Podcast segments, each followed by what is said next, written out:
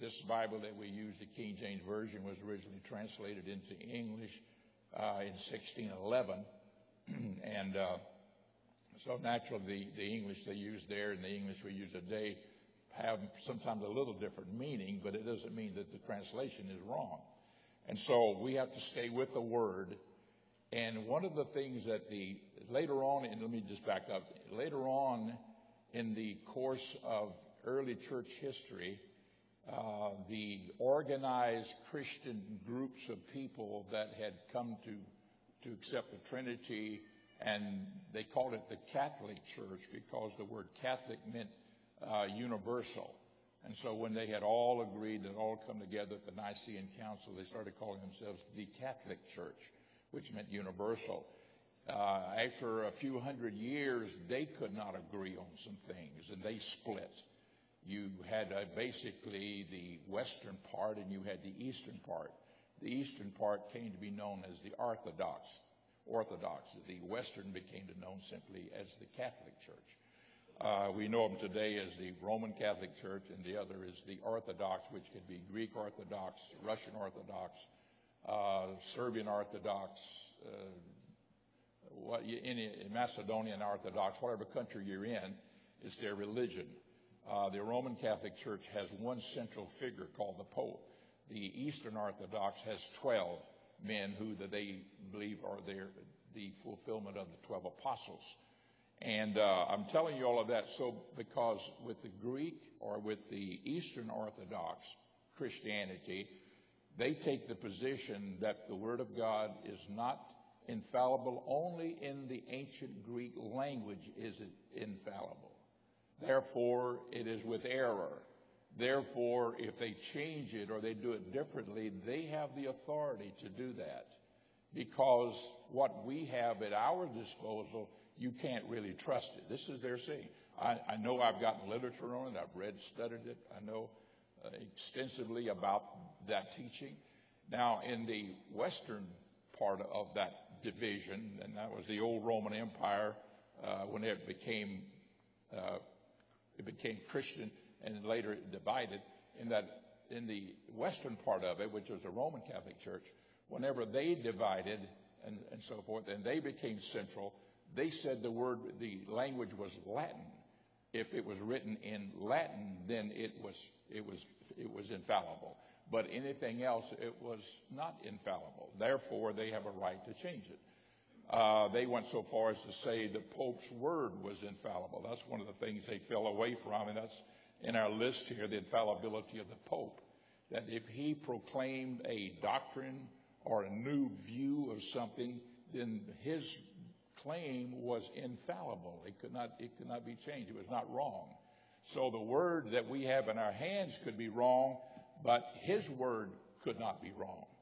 And so therefore they were able to change beliefs and doctrines and things as long as the people believed those things. And finally, when they said that only the ancient Latin is, uh, is what we follow, you cannot believe any translation, then it became important that everything be done in Latin. They, you know, they did mass in Latin, they did speeches in Latin, they talked, they did all kind of things in Latin. Uh, nobody exactly knew what it said, but they just said, okay, as long as they're, you know, doing it the right way, it's okay. We don't understand it. And there's no use reading the Bible because it's not infallible and it's not accurate and it's not truth. Uh, it's only, it's got to be in Latin. We don't know Latin. And so it becomes a forest. You understand what I'm saying here? Okay, you don't. but nevertheless, nevertheless, this is what it began to evolve into and so forth. Now, I want to talk to you a little bit about the pouring and sprinkling part because originally baptism was always by immersion. I talked to you last week about the time I was in Rome in the catacombs and seeing the uh, the, the guide saying the uh, inscription, the, the scratching on the wall, the stone wall of the fish. And you know about the fish that they used back in those days to, uh, to state who they were. I'm a Christian, you're a Christian because we believe in the fish. The fish was the symbol of being under, have gone under the water. That's what it represented. a year for years, I always thought it meant we are fishers of men, you know, the scripture for that. I always thought that. But this guide, who was himself a Roman Catholic, he says, no, it did not mean that. It meant that the people who were Christians had been put under the water. Was their baptism. And, of course, he was also aware and he knew and everything that that is not what they practice today. So I'm just telling you here. Let me give you some scripture here. I mentioned it last week to you. I want you to go with me to Mark chapter 1 and verse 9. I'm going to use some scripture here to show you here, first of all, that in the beginning, uh, baptism was not by pouring or sprinkling. Not by pouring or sprinkling. And uh, I'm reading here from Mark chapter 1 and verse 9 and 10. Uh, this is a dis- simple description here of Jesus' baptism by John the Baptist. Jesus' baptism by John the Baptist. Jesus did not need to be baptized for the remission of sins. You well know that. He was without sin. And uh, the reason he was baptized was to fulfill all righteousness. John the Baptist said to him, I don't, I don't need to baptize you. Uh, you need to baptize me. And he said, No, but to fulfill all righteousness, let it be so. You baptize me. And so Jesus was doing that to fulfill the law so that he did not even break the law, even whenever he, he was himself without sin. Look at verse 9, chapter 1, verse 9. It came to pass in those days that Jesus came from Nazareth of Galilee and was baptized of John in Jordan. And straightway, this is a part I want to emphasize, and straightway coming up out of the water. Notice that if you've got your Bibles with you, you've got a pen, underline that, coming up out of the water. They were down in the water. And so they, he baptized them and coming up out of the water. Uh, and it says he saw the heavens open and the Spirit like a dove uh, descending upon him.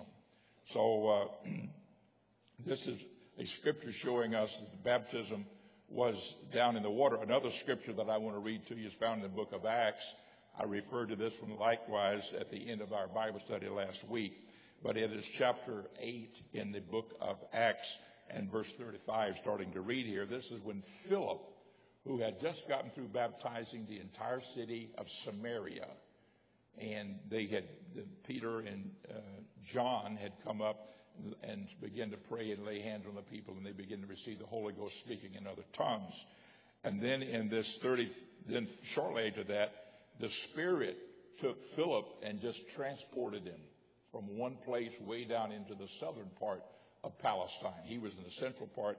It took him down in the southern part where there was an Ethiopian eunuch who was driving a chariot. He had been in Jerusalem.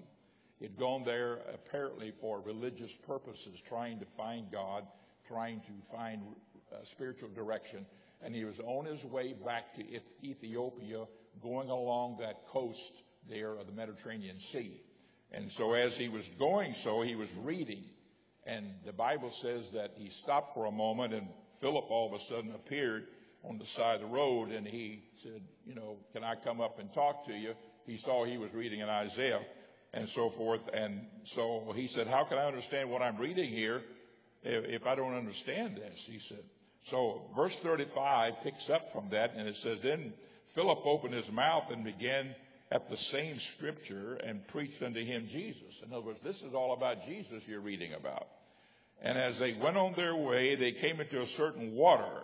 Now, it, the water would not be a, a, an important factor here if Philip had not been telling the Ethiopian eunuch, you've got to be baptized. You understand what I'm saying? In other words, the fact that they were riding along with water, it wouldn't be a factor except that Peter had, Philip had said, you've got to be baptized in water.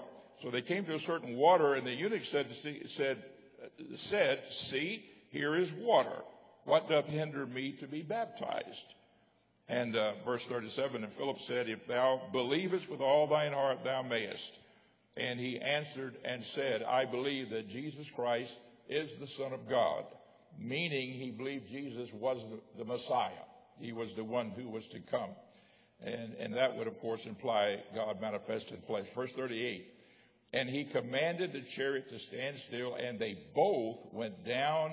They went down both, down both into the water. Notice that. Again, underline that. Into the water, both Philip and the eunuch, and he baptized him. And when they were come up out of the water, the Spirit of God of the Lord caught away Philip, that the eunuch saw him no more, and he went on his way rejoicing. Praise God. So what I'm simply pointing out to you here is that the language here in the scriptures let us know that their baptism was by immersion. Now, the uh, the sprinkling and pouring thing came about when men begin to change that and say, well, what about the babies? What about the babies? What about the little children? Uh, they need to be baptized, and you can't put them under the water. What about an infant? You know, you can't be, you can't baptize them. Let me just say this: babies don't need to be baptized. They are they are not accountable for sins.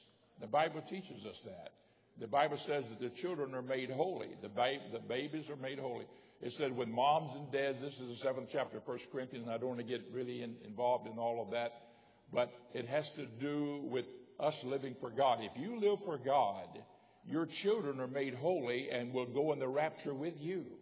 Praise the Lord. I'm talking about small children. I mean, when they get to be, you know, big enough, their feet are hanging out in the aisle, and it's time for them to, you know, make their decision and get right. That's why you see these children, they, they play in church and they grow up in church and they're babies and everything. And then all of a sudden you see them getting under conviction. And they'll come down to the altar and they'll begin to cry and pray. And that's because the Spirit of the Lord begins to deal with them. Now it's time for them to get right with God for themselves. Praise the Lord. And so forth. And so, but before that, uh, they are not accountable for their sins, and therefore, they, if they, if if the rapture should take place, they would go with the parents in the rapture. Uh, I have a cousin who was born the same day I was, and uh, we grew sort of grew up in the neighborhood. That was I had I got scads of cousins. You wouldn't believe how many cousins I got. But he and I was born the same day. We were always very close growing up, and uh, our birthday is July the 13th. And uh, I never will forget one time that we were living in Miami. We knew where there was a watermelon patch you know, and we, we weren't really mean about it, but once in a while on a hot July day or something like that, we'd go to that patch and find a watermelon, you know, and, and clip it and go someplace and, and, and open that watermelon and eat it. You know, well, we're some farm. We'd never have seen the farmer. We didn't even know where the farmer was, you know. We didn't know anything about it. We just doing kid stuff, you know. And I'll never will forget that uh, I went over to him and I said, hey, I said, Willard, let's go get a watermelon. He says, Nope. Just like that. I said, Why? He said, Do you know what today is? I said, Yeah, it's our birthday. He said, Today we are 12 years old. I said, So? He said, When you turn 12, we are accountable for our sins from that day on. I don't know where he had heard it, where he got it from. I think it's to do something with the Jewish recognition of that age or something.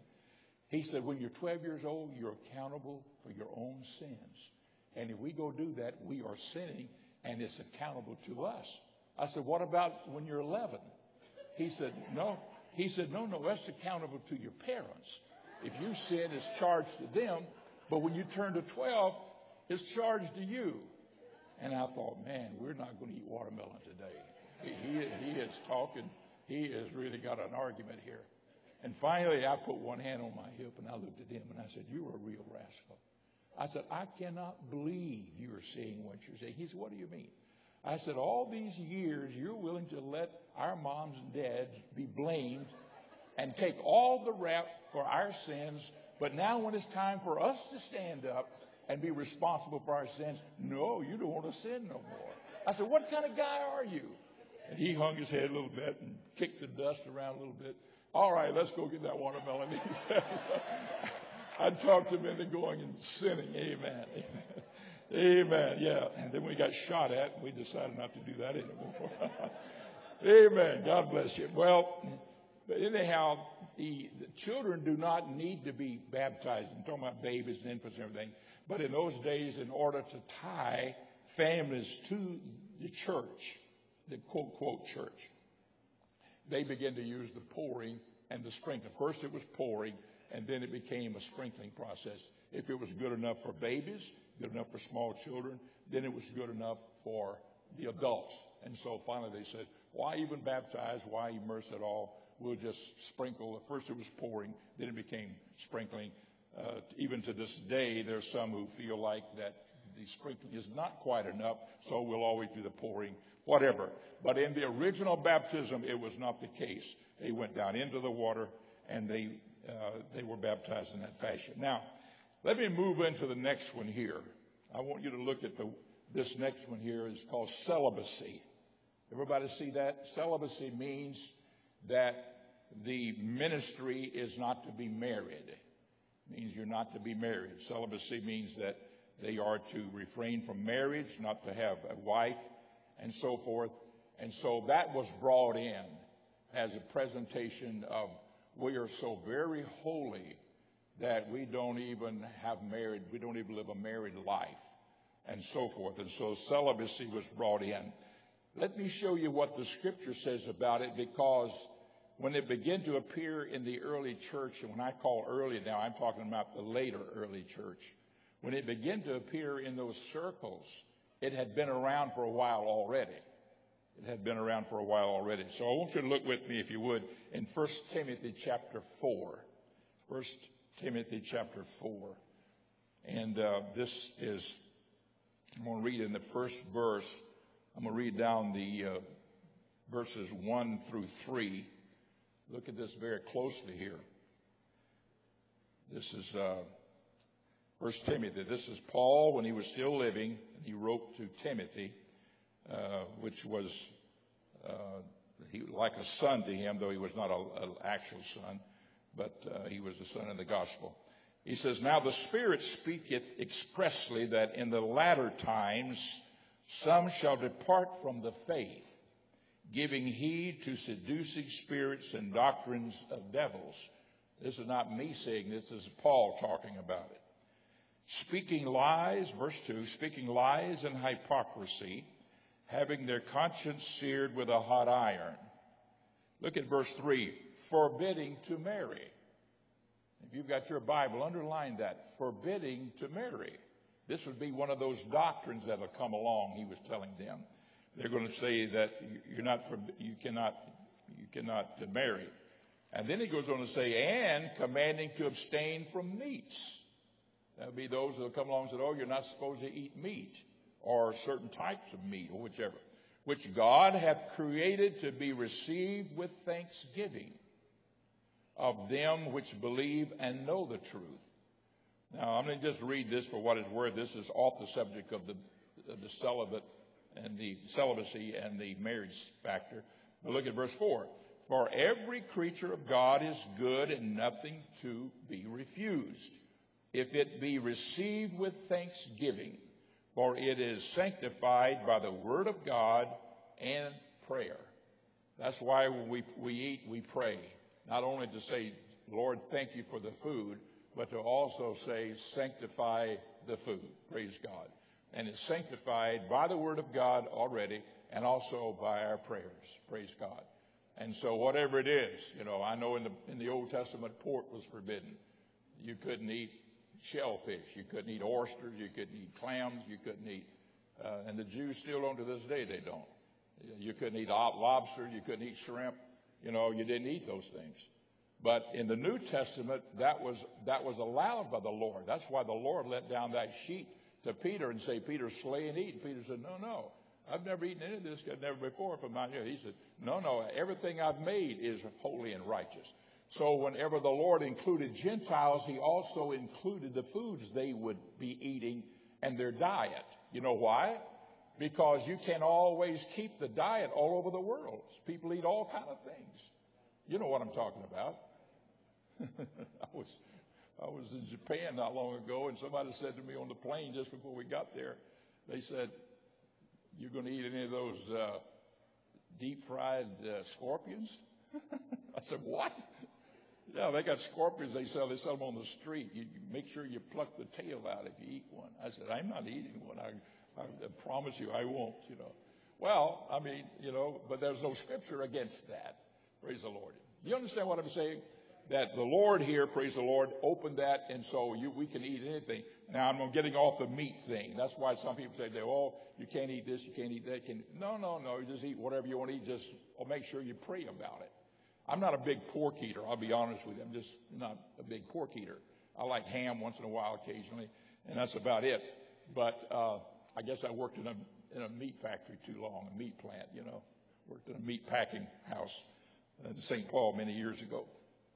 And so I don't eat, uh, there's some things I just, you know, I don't eat done pork, but it's okay. Scripturally, it's all right. Praise God. Everybody say praise God. And so that's not the factor.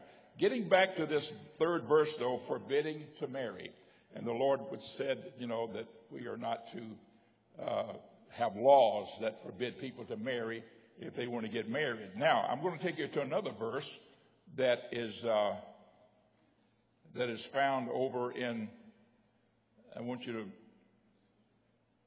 1 Corinthians 9. Go to 1 Corinthians 9 with us. Let me show you this one. This is Paul writing to the Corinthian church, chapter 9, verse 5. Chapter 9, verse 5 of 1 Corinthians. Paul writing here, and he's trying to validate his right to be an apostle. Verse 1, I'm going to back it up to 1. He says, Am I not an apostle? Am I not free? Have I not seen Jesus Christ our Lord? Or not ye my work in the Lord? And he was validating that he was an apostle. And verse 5 says, Have we not power to lead about a sister, a wife? In other words, if I was married and I had a wife, you know, I can have a wife as well as other apostles. Everybody see that?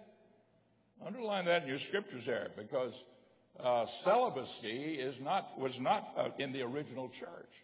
That men had to be without wives for them to be men of God, like the priesthood, so forth. Uh, that is the priesthood of, the, of, uh, of Catholicism. He says about a sister, a wife, as well as other apostles and as the brethren of the Lord, which is James. and Cephas. Cephas was Peter. That's the Greek name for Peter. And so Peter had a wife. We know that. And so it says here that, you know, James had a wife. They had a wife. Paul said, you know, I could have a wife as well. What I'm trying to say here is uh, they left that apostles' doctrine, and they went in and did their own thing and said, oh, now you can't have a wife. This is the teachings of celibacy here celibacy, which is, means you cannot be married. Uh, look also in Mark. I'm giving you scripture because that's how we refute all this. Uh, this is Mark chapter 1 verse 29. Mark 129. And forthwith when they were come out of the synagogue, they entered into the house of Simeon and Andrew. Uh, Simeon is Peter. This is uh, Simon, I mean, not Simeon, Simon. Simon and Andrew. Simon is Peter, Simon Peter and with James and John. And verse 3 But Simon's wife's mother was sick of a fever. So Simon had a wife. That is, Simon Peter had a wife. And anon they tell him of her. And then it went on to say in verse 31 And he, Jesus, came and took her by the hand and lifted her up. Immediately the fever left her, and she ministered unto them. She was healed immediately by the Lord. The point that I'm making simply is that Peter had a wife. There's a couple of places here. The Bible says, in the mouth of two or three witnesses, let every word be established. Praise the Lord. So when somebody says, "Oh well, we're not to uh, we're not to have wives, and we are to be," listen, folks. If you think this stuff was only back there in that early church, you're mistaken. I have lived long enough to have seen some of this stuff drifting around in Christianity when I was a young guy. There were people that were teaching when I, I remember as a young man, just when I was first saved, there were people that were teaching that if you were married, you had to leave your wife or your husband and live celibate. In other words, you couldn't be married anymore. And if you were, if you did live together, you couldn't be man and wife together. And I mean, they had some weird things out there, you know. And I'm just saying, this stuff has been floating around, drifting around it, and it's always somebody that comes up. And all this, the Bible says there's nothing new under the sun. That's never been part of the Word of God. Praise the Lord. Never has been. Amen. The Bible teaches that every man should have his own wife and every woman should have her own husband. Praise God. And that's it. And that's what God teaches, and that's the way we're to live and so forth.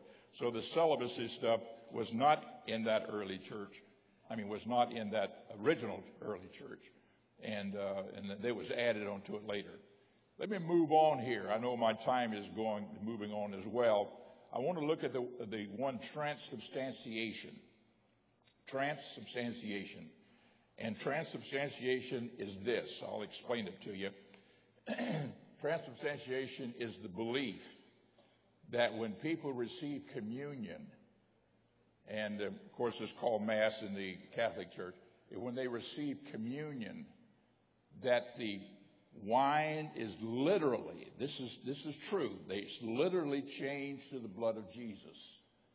And that the bread that they eat or the wafer they eat is literally changed to the body of Christ. Because Jesus said when he broke the bread and it's over, he says, Take, this is my body that's broken for you, the wine he gave to them, and said, This is my blood that's shed for you. Okay? It's symbolic. In other words, it represented his sacrificial life that was given for us. Praise the Lord. And that was what communion was all about. But they make it a thing where that this, this transubstantiation is what has to happen for you to have Christ inside of you. You've got to have his blood and his flesh by taking communion. And it became a twist of things that people felt like I've got to go and have communion on a regular basis to keep Christ in me. Listen, the way we have Christ in us is by the receiving the baptism of the Holy Ghost. That is Christ in us. The Spirit of Christ is in us when we receive the baptism of the Holy Spirit. There's only one Spirit, one body, one Spirit by which we're all baptized into one body. And that's the Holy Spirit. That's the Holy Ghost. That's Christ's Spirit. If, if, if, that spirit that was in Christ dwell in us, it shall quicken your mortal body at the, at the last day of the trumpet. You need it to go in the rapture. But that's how we have Christ in us. In Madrid, uh, Spain, there was a statue they had of Jesus Christ made of chalk uh, in, in front of a church there. And uh, the people, this is uh, something I read in a missionary book, but the people in that city would become so hungry for God. And this is so sad to me when people are hungry and somebody is stopping the way, standing in front of them that they can't get to Jesus because they teach them untruths, false doctrines, give them false hope, or they give them no hope, whatever it might be. Uh, and, and so this statue of Jesus was in front of this church and people would secretly go to that statue and look around and take a pull a knife out of their pocket and scrape some of that chalk off in their hand and put it in something and take it and mix it with water and drink it in hopes to get Christ in them from that statue. This is true. And they had worked on that statue and worked on it until it had lost its form. It had one time been a statue of Christ. Now it was just a, a chalk form, I mean, a chalk thing standing there that had been whittled on, scraped on over the years for so long. People wanting Christ inside of them. And let me just say this, this to us. Praise the Lord. When we come to church, let's praise and worship the Lord. Let's say, Jesus, thank you, Lord, for all of your goodness and your blessings to me, but also thank you for your Holy Spirit. Thank you for your presence. Thank you for your wonderful uh, life that you have given us, but also your life in us. Praise God.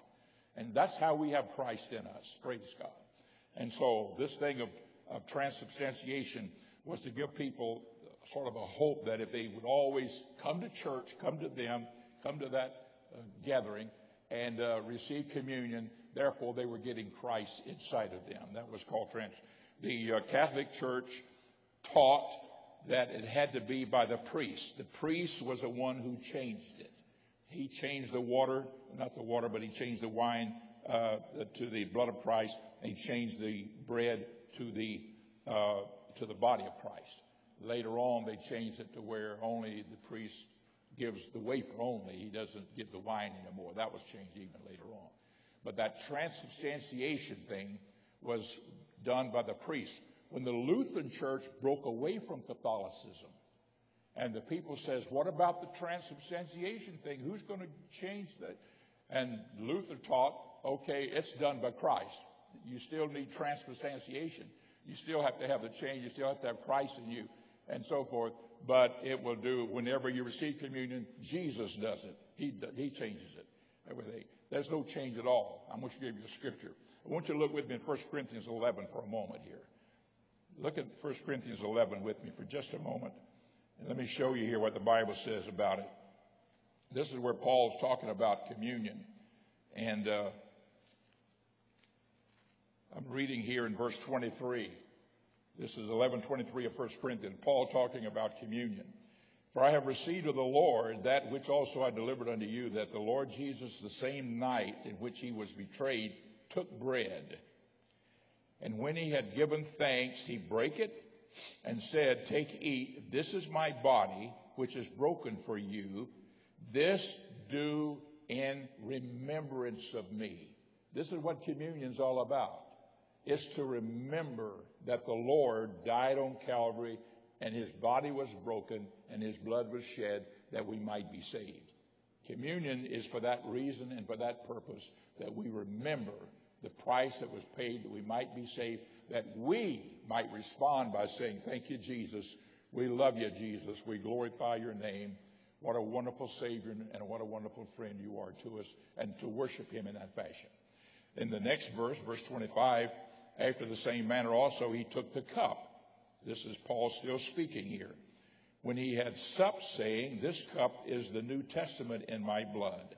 This do ye as oft as you drink it. Notice it doesn't say once a week. It doesn't say once a year. It doesn't say once a month. It doesn't say twice a year. It doesn't say anything at all. It doesn't say as oft as you do it, as many times as you do it. He simply says, as oft as you do it, as as often as you drink it, and uh, let me let me back it up here. This cup is, Lord, in my blood. This you do as oft as you drink it in remembrance of me. The same thing about the bread as it also it was with the wine or the fruit of the vine, as it's called and referred to. It says in the remembrance. So it is in remembrance of the Lord. That's why we do it. Praise the Lord, that we might remember the Lord and that we might know, praise God, that He's the one who has given us all things. Praise God. And uh, look at verse 26. This is the last verse in that group. For as often as ye eat this bread and drink this cup, ye do show the Lord's death till he come. So it is a witness, it is a testimony. It's not only it's a remembrance for us, but it's also a witness to the world that you believe in Jesus Christ and you it. it has nothing to do with changing all of that into the body and the blood of Jesus Christ. And that may sound weird to us, but literally that's what transubstantiation means, is that it is changed and everything. And so I uh, say here this was an added thing that was added later and it was not in the original. Let me talk to you about confession here. Everybody ready for this one? Confession. Everybody say, Praise the Lord. Praise the Lord. We're going down this list here. I want you to look at 1 John 4 15. I want to talk to you about confession for a moment. And, and I'm going to maybe get into a little bit depth here with you. Look at First John. This is not St. John, but First John. This is the epistle of John. First John chapter 4, verse 15. Whosoever shall confess that Jesus is Son of God, God dwelleth in him, and he in God. First of all, the word confess uh, comes from uh, the word acknowledge means to acknowledge the Lord, acknowledge Him. Uh, it speaks about us acknowledging the Lord. It also speaks about us being a witness of the Lord. If you will confess the Lord Jesus Christ, if we believe in the Lord and confess the Lord Jesus Christ, to confess the Lord, let me start with that one. That's a simple one. But to confess the Lord is to simply state who He is. Let me just say this. If you want to confess the Lord Jesus Christ, you know, believe in the Lord Jesus Christ, you confess the Lord. We confess the Lord by saying, Jesus, I worship you. I praise you. You're the God of heaven and earth. You made all things. All things are by your hand. Praise the Lord. You are our King. You are our Savior. You're our friend. You're the one that will never leave us nor forsake. You are confessing the Lord when you do that. That's confessing the Lord. Praise the Lord. It has nothing to do with you know, little secret talks and so forth about all the things that I did this past week or last, past month or whatever it is. But it is confessing the Lord in that fashion. But it does say that we're to confess our sins. Let me show you this in a moment. Uh, let me show you here in chapter 4. I'm still reading here in 1 John chapter 4, verse 5. whosoever shall confess that Jesus is the Son of God. And this is the part where we say Jesus is the Lord. And you get saved and you Lord and you say Jesus is who he says he is. And the reason for that is because there's a lot of pressure on the church constantly to make Jesus no more than just a man. That's all he is. But Jesus was God Almighty, manifest in flesh, and he has borne witness to that himself by all the miracles that he has done and that he still does. Praise God. Now, look at verse, we're in chapter 4 there, First John. Look at verse 2, just backing up to 2. We're in 16. We're back up to verse 2. It says, Hereby know ye the Spirit of God, every spirit that confesseth, excuse me, that confesseth that Jesus Christ is come in the flesh is of God. That means you declare Jesus Christ to be who he is. Praise God, and you confess that. However, there is the confession of sin. Let me talk to you about this. I want you to go with me to, uh, I think it's the book of James. Go over to James for a moment. Uh, let's see here. Just back it up to James. You're in John there. Uh, James is only a few pages back. Go to James chapter 5 and verse 16. Look at this one very closely. Everybody with me? If you haven't been, get with me now on this one. All right. This is James 5 and 16. Confess your faults one to another and pray one for another that you may be healed. The effectual fervent prayer of a righteous man availeth much. Notice that here it says, confess your faults one to another and pray one for another. Now let me say this, and I've gone back and I've studied the Strong's Concordance and all the Greek and the Hebrew and everything. This doesn't deal with Hebrew, it just deals with Greek. But in the word, in the meaning of the word confess, and there's two different meanings here in the word confess as it's used in the Bible.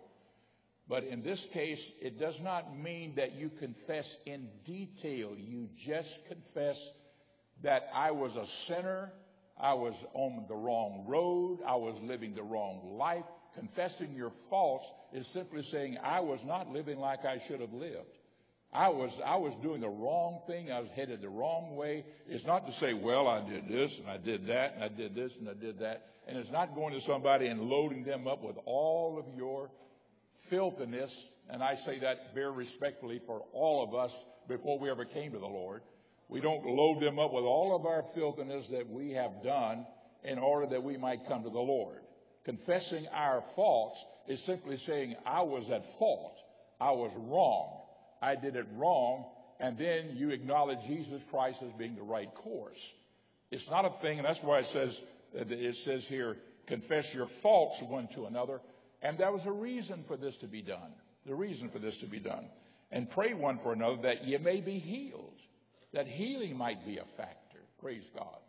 And it's possible that a person was living a way that they should not be living even after they're saved and doing things they should not have been doing and so when they come, when they say, you know what, I want to be healed of an affliction I've got and everything, and you decide to lay it down and you want to lay that thing down, you just say, I've been doing wrong.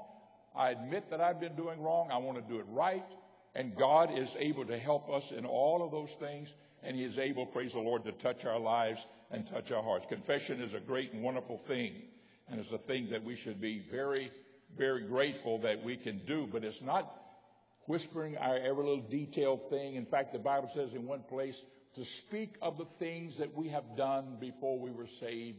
It says it is even it's even an abomination to God. He, we should not do that, you know.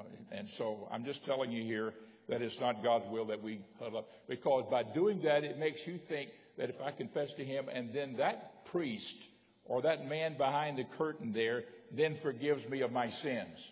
He has no power to forgive. Only God can forgive sins. And therefore, any confession that we ever make should be unto the Lord. Praise God. And it should be to Him only. Amen. So confession is the acknowledgement of sin. Said, yes, I've been doing wrong, and God is with me, and I'm going to walk with Him, and I'm going to serve Him, and God will heal me. And this has to do with healing right here. I never will forget, and I've mentioned this before, the woman I prayed for in a wheelchair one time that that was had a had, was paralyzed on one side of her body.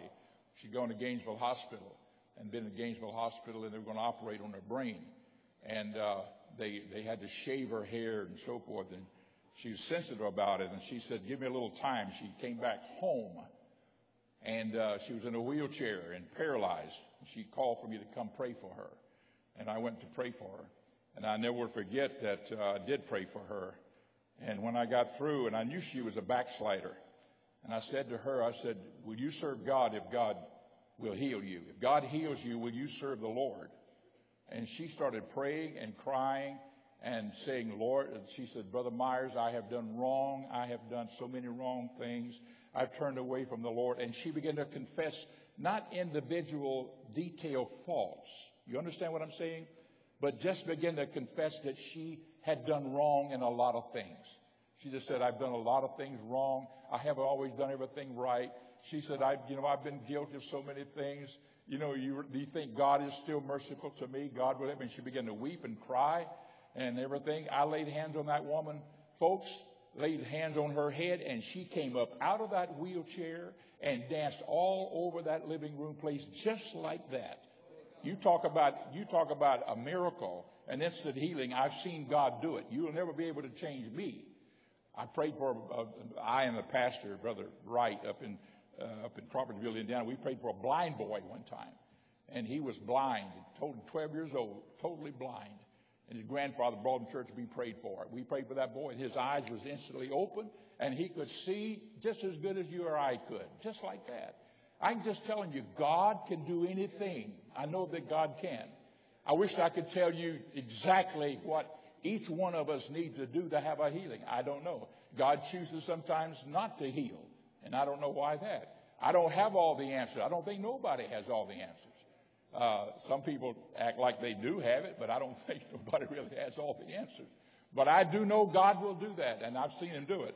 And so this woman uh, came up by that wheelchair, God bless her, and she cooked supper that night for her husband. I've told this story before. Drove to church that night, came to church on a Wednesday. It was on Wednesday, and everything. Came to church that night, turned her life around. But she didn't have to confess all of her bad faults to me in order to be healed. But she just simply said, I've been doing wrong. I've done the wrong thing. I know I have. And then she says, and she started repenting of everything in general, and God instantly healed that woman. I'm just telling you that God is able to do that. But sometimes it takes us admitting what we are doing that is wrong. Uh, some of you are aware. My time is gone. Okay. All right. We're to, we're going to, I've got some good things to give you. Praise the Lord. God bless you. Amen. Let's stand together and lift our hands and worship God and thank Him here this, this morning. God is so good.